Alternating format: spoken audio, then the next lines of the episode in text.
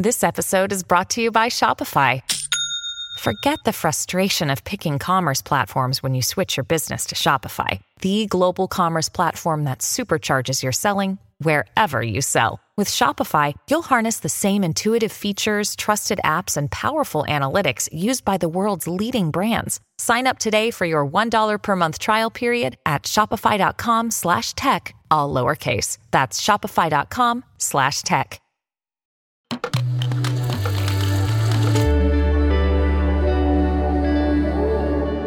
Cora.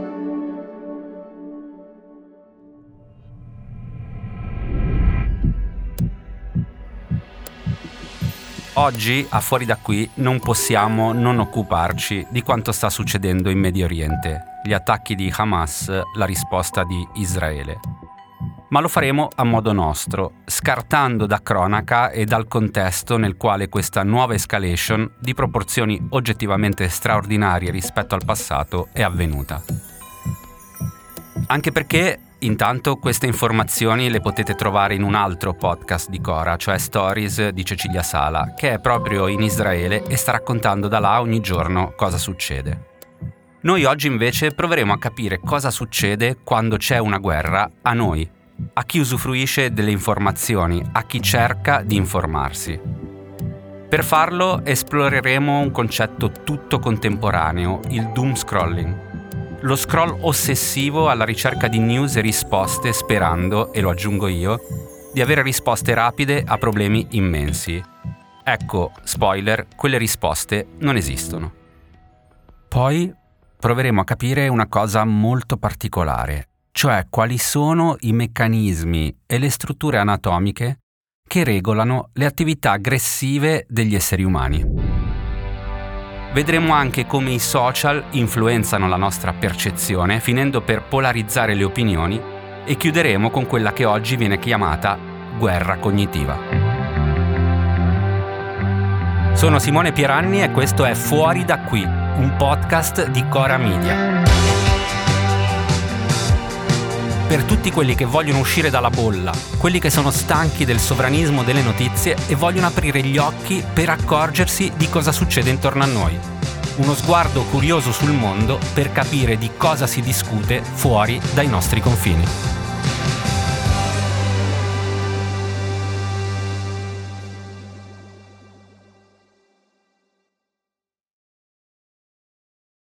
Cominciamo da qualche anno fa, quando a dominare le nostre attività online c'era il refresh, l'aggiornamento di una pagina, quasi sempre la pagina di un social. Questo che sentite è l'audio della scena finale di The Social Network, un film di un po' di anni fa ormai, è del 2010. Il protagonista, che impersona Mark Zuckerberg, il fondatore di Facebook, è davanti allo schermo sta guardando l'andamento di un suo post su Facebook e schiaccia di continuo il tasto refresh, perché aspetta like, commenti, condivisioni. È un'immagine che in pratica descrive un intero periodo storico, l'abbiamo fatto tutti, e chi lo nega mente. In ogni caso, da lì in avanti è cambiato quasi tutto. Facebook ha smesso di essere l'unico social, o quantomeno insomma, il social più utilizzato sono sbarcati online e sugli smartphone tutti i media e abbiamo cominciato a utilizzare social e siti di informazioni proprio con la nostra nuova propagine cyborg, cioè lo smartphone.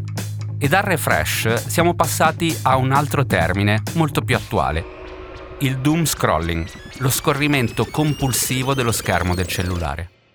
Ma ovviamente non abbiamo cambiato solo noi le nostre abitudini.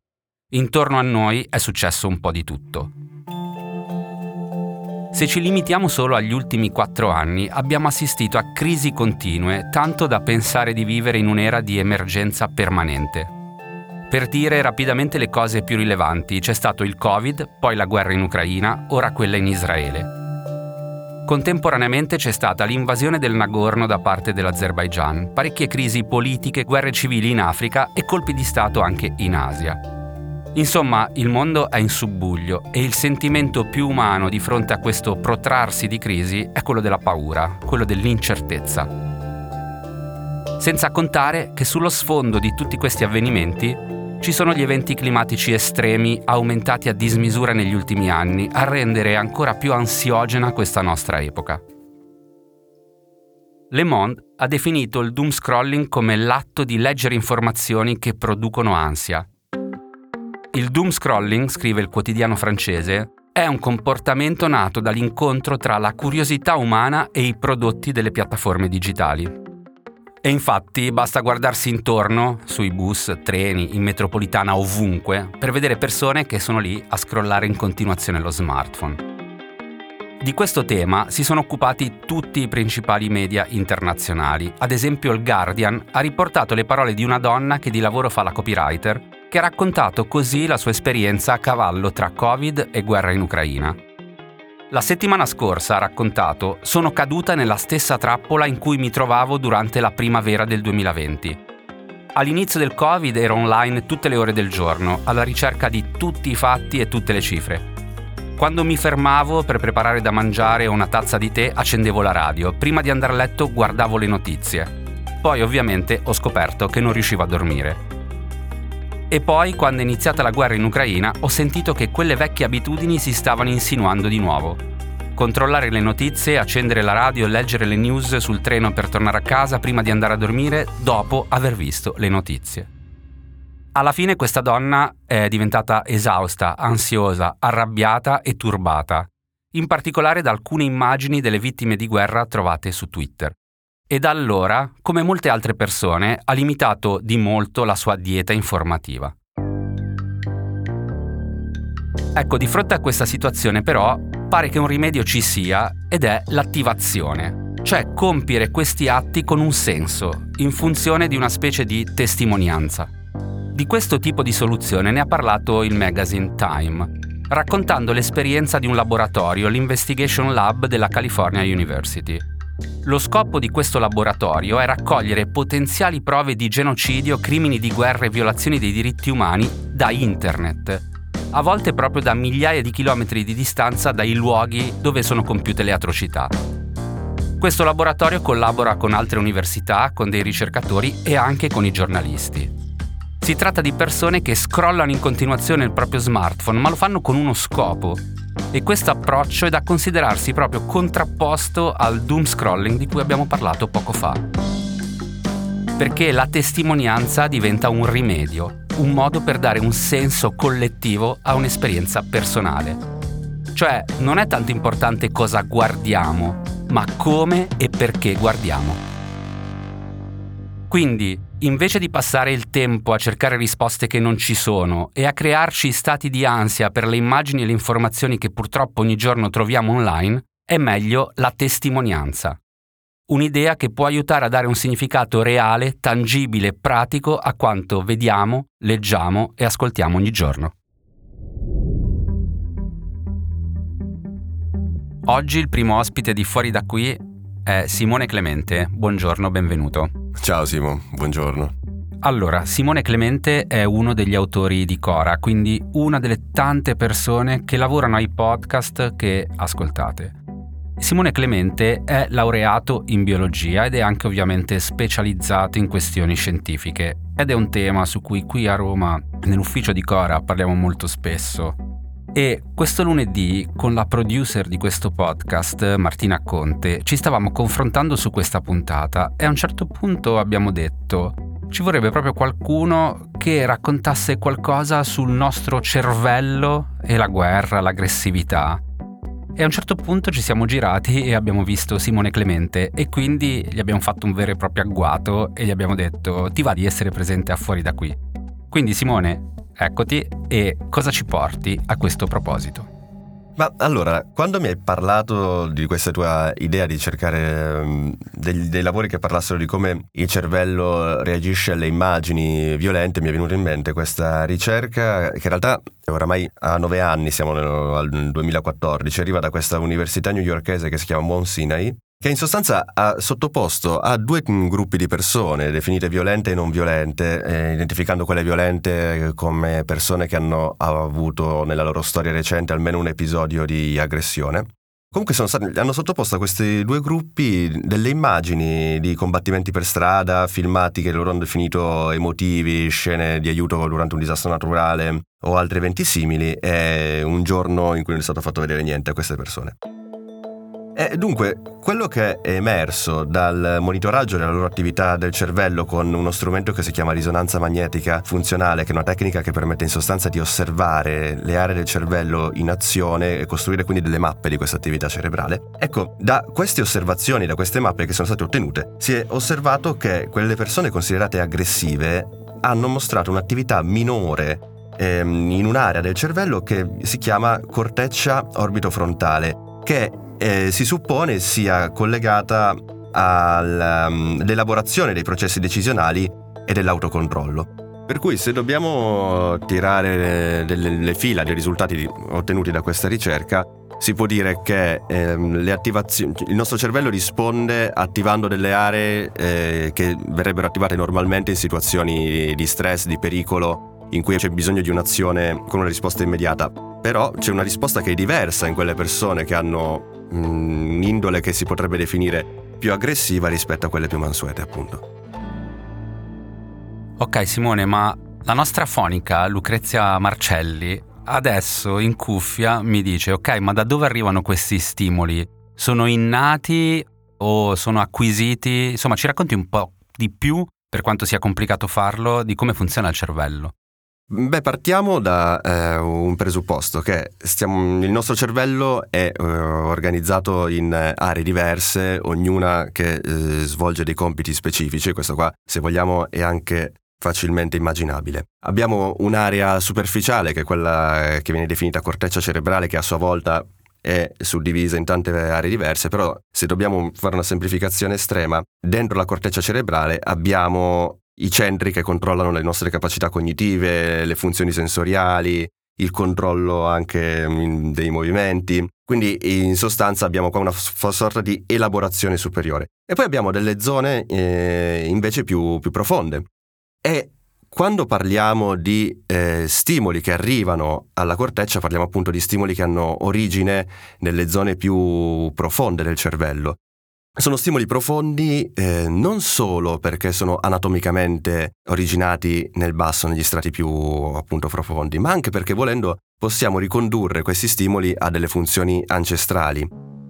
Ci sono stati degli esperimenti che ai tempi erano pionieristici. Allora, siamo negli anni venti e diciamo l'etica applicata alla scienza per eh, un lungo periodo è stata discutibile. Tanti esperimenti magari che venivano fatti in quel periodo oggi non sarebbero replicabili per questioni etiche. E tra questi c'è l'esperimento di Walter S. che eh, scoprì un uh, luogo profondo all'interno del cervello, un'area del cervello che scatena delle reazioni estremamente violente e aggressive. Questo esperimento pionieristico è anche appunto eh, eticamente discutibile volendo, consisteva nel impiantare degli elettrodi nell'ipotalamo di questo gatto L'attivazione di questi elettrodi nella zona, appunto piantati in questa zona qua, ha indotto questo gatto, che al momento era un animale abbastanza docile e mansueto, una reazione estremamente aggressiva.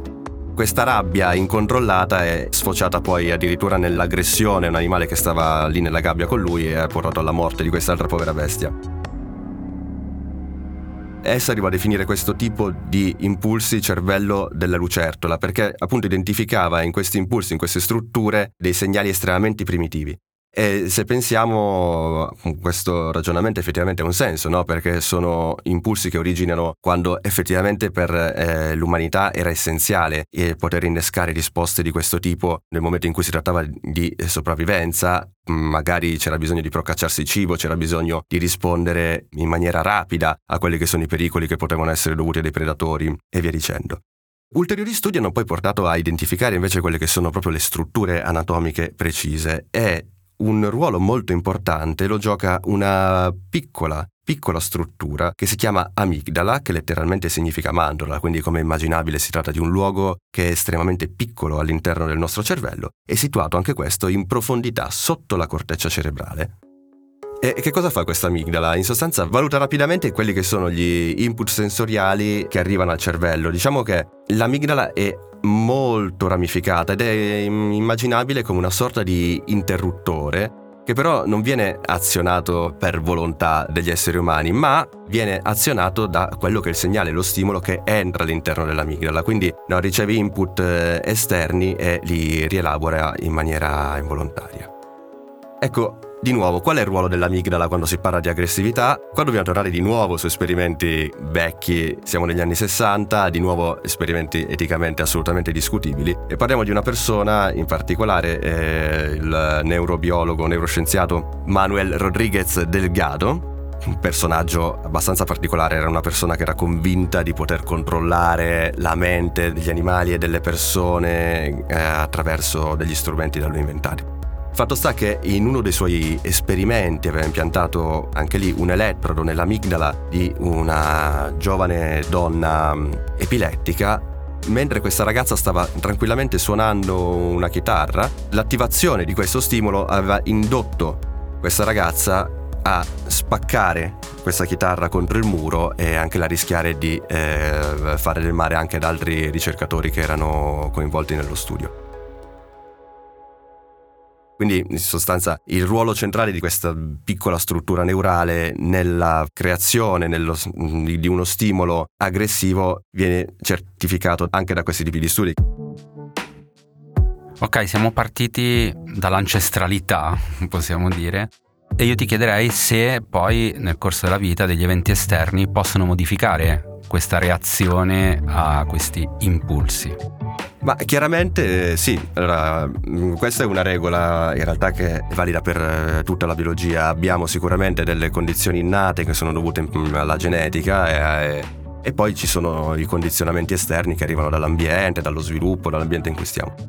Per quanto riguarda l'amigdala, l'aggressività in particolare, ciò che è interessante è eh, notare, adesso cito giusto velocemente, alcuni studi condotti su persone, ex soldati o comunque in generale persone affette da disturbo da stress post-traumatico che mostrano dei volumi più piccoli nello sviluppo di alcune aree del, del cervello legate al controllo anche delle emozioni, ma soprattutto uh, mostrano un aumento di quella che è la funzione dell'amigdala e una diminuzione dell'attività di alcune aree specifiche della, cor- della corteccia prefrontale. Quindi in sostanza sì, e chiaramente il, l'ambiente, il contesto, le esperienze hanno una funzione fondamentale nel determinare quella che è eh, a livello anatomico, fisiologico e biochimico la nostra risposta a certi stimoli.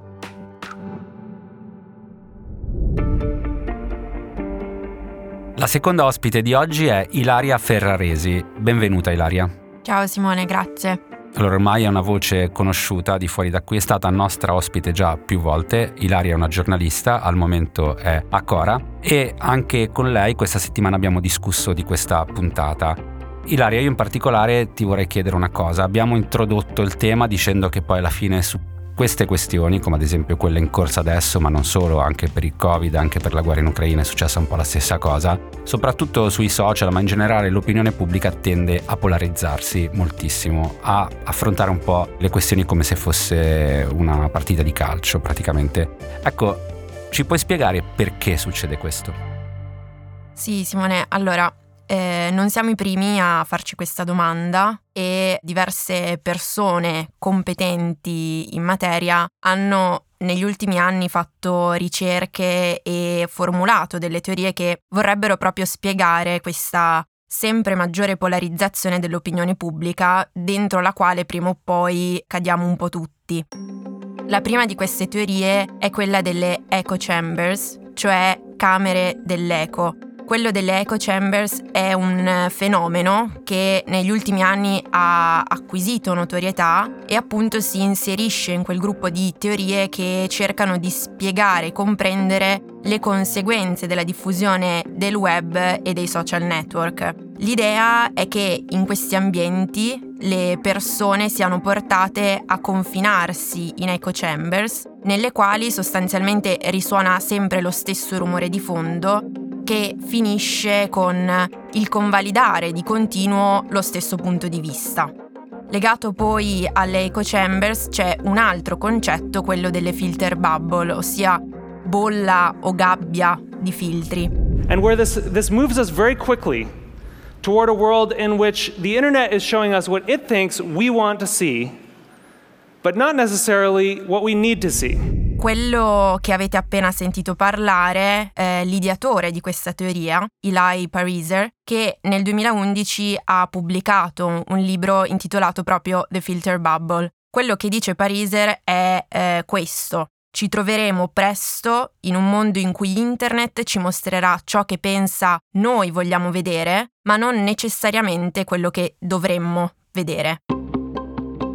L'idea è proprio che a causa degli algoritmi che stanno alla base del funzionamento di Google e dei social media, rimaniamo intrappolati in una bolla e non veniamo esposti alle informazioni che potrebbero invece mettere in discussione o ampliare la nostra visione del mondo. Ciò che si trova perciò dentro la nostra bolla si basa su cosa ci piace, chi siamo, cosa facciamo, ma non siamo noi a decidere cosa c'è dentro e soprattutto non riusciamo a vedere che cosa rimane fuori dalla nostra bolla. Ecco sì, insomma è evidente che sui social soprattutto si vive all'interno di una bolla. Ma mh, mm, hai trovato qualcosa sul fatto di quanta rilevanza abbiano in realtà i social rispetto a questo atteggiamento? Cioè è un atteggiamento che viene in qualche modo creato dai social o i social di fatto amplificano semplicemente una tendenza che ci sarebbe anche senza i social? Ecco, infatti in questo campo dobbiamo ammettere che c'è molta confusione, cioè c'è chi sostiene che questa polarizzazione sia interamente colpa dei social, c'è invece chi ritiene che si stia esagerando sul potere che i social hanno effettivamente che quindi non sono all'origine ma piuttosto aggravano o rinforzano questa polarizzazione. E per capire un pochino meglio il dibattito vi rimando anche a un articolo di qualche anno fa sul eh, The New Yorker che eh, potete trovare in sinossi. A proposito di questo, una teoria interessante nella quale mi sono imbattuta durante le ricerche mentre appunto cercavo di trovare un senso a tutto questo è quella di Christopher Bale, autore del libro Breaking the Social Media Prism. Bale sostiene che i social media eh, siano appunto un prisma. Eh, in un articolo del New York Times sul funzionamento di Twitter, in particolare sulle sue conseguenze, Bale spiega che, contrariamente a quanto pensiamo, i social media non sono uno specchio della realtà, su Twitter, ad esempio, quasi tutti i feedback che si ricevono provengono in realtà eh, dagli utenti più attivi e, citiamo testualmente le parole di Bale, gli utenti più attivi dei social media sono un gruppo strano di persone. E così su Twitter ci troviamo di fronte a una realtà distorta che noi percepiamo come reale e reagiamo di conseguenza. Ci convinciamo ad esempio di essere gli unici a pensarla in un determinato modo oppure al contrario che la nostra idea sia quella condivisa dalla maggior parte delle persone. In entrambi i casi però noi non sappiamo se sia veramente così fuori dalla rete. Per questo sui social è molto facile capire chi sono i nostri amici e chi sono i nostri nemici e questo può agire come una sorta di forza centrifuga che porta alcune persone a rafforzare la propria posizione, mentre altre, quelle più moderate, ad uscire completamente fuori dalla conversazione dal dibattito. Ed è così che la polarizzazione sui social aumenta. Perfetto, grazie Ilaria e alla prossima.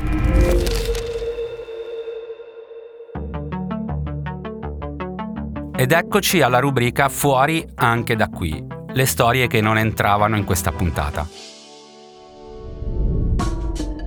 Negli ultimi tempi, soprattutto in Cina, si parla molto di guerra cognitiva, cioè quella forma di guerra ibrida che non si combatte con le armi, bensì con le informazioni. E lo scopo, in pratica, è quello di manipolare le opinioni pubbliche di altri paesi. Di recente di questo argomento ne ha scritto il Japan Times, in un articolo dal titolo Vincere senza combattere? Ecco perché la Cina sta esplorando la guerra cognitiva. Questo, come gli altri articoli citati nella puntata, lo trovate nella sinossi. A sabato prossimo!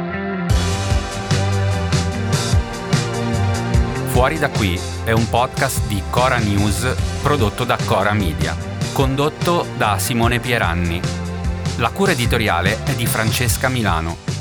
La supervisione del suono e della musica è di Luca Micheli. La post-produzione e il montaggio sono di Emanuele Moscatelli e Mattia Liciotti.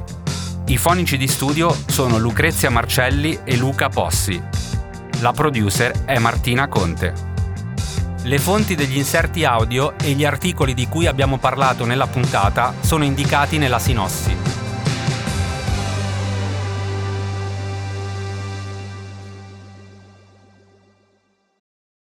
This episode is brought to you by JLL. Get an insider view into the world of commercial real estate with JLL's podcast, Trends and Insights The Future of Commercial Real Estate. Whether you're curious about making cities more sustainable, the evolution of office space, or AI opportunities, this podcast will help keep you a step ahead. Tune in for candid conversations with business leaders about the biggest trends impacting how we live, work, and play. Subscribe to Trends and Insights now at jll.com slash podcast.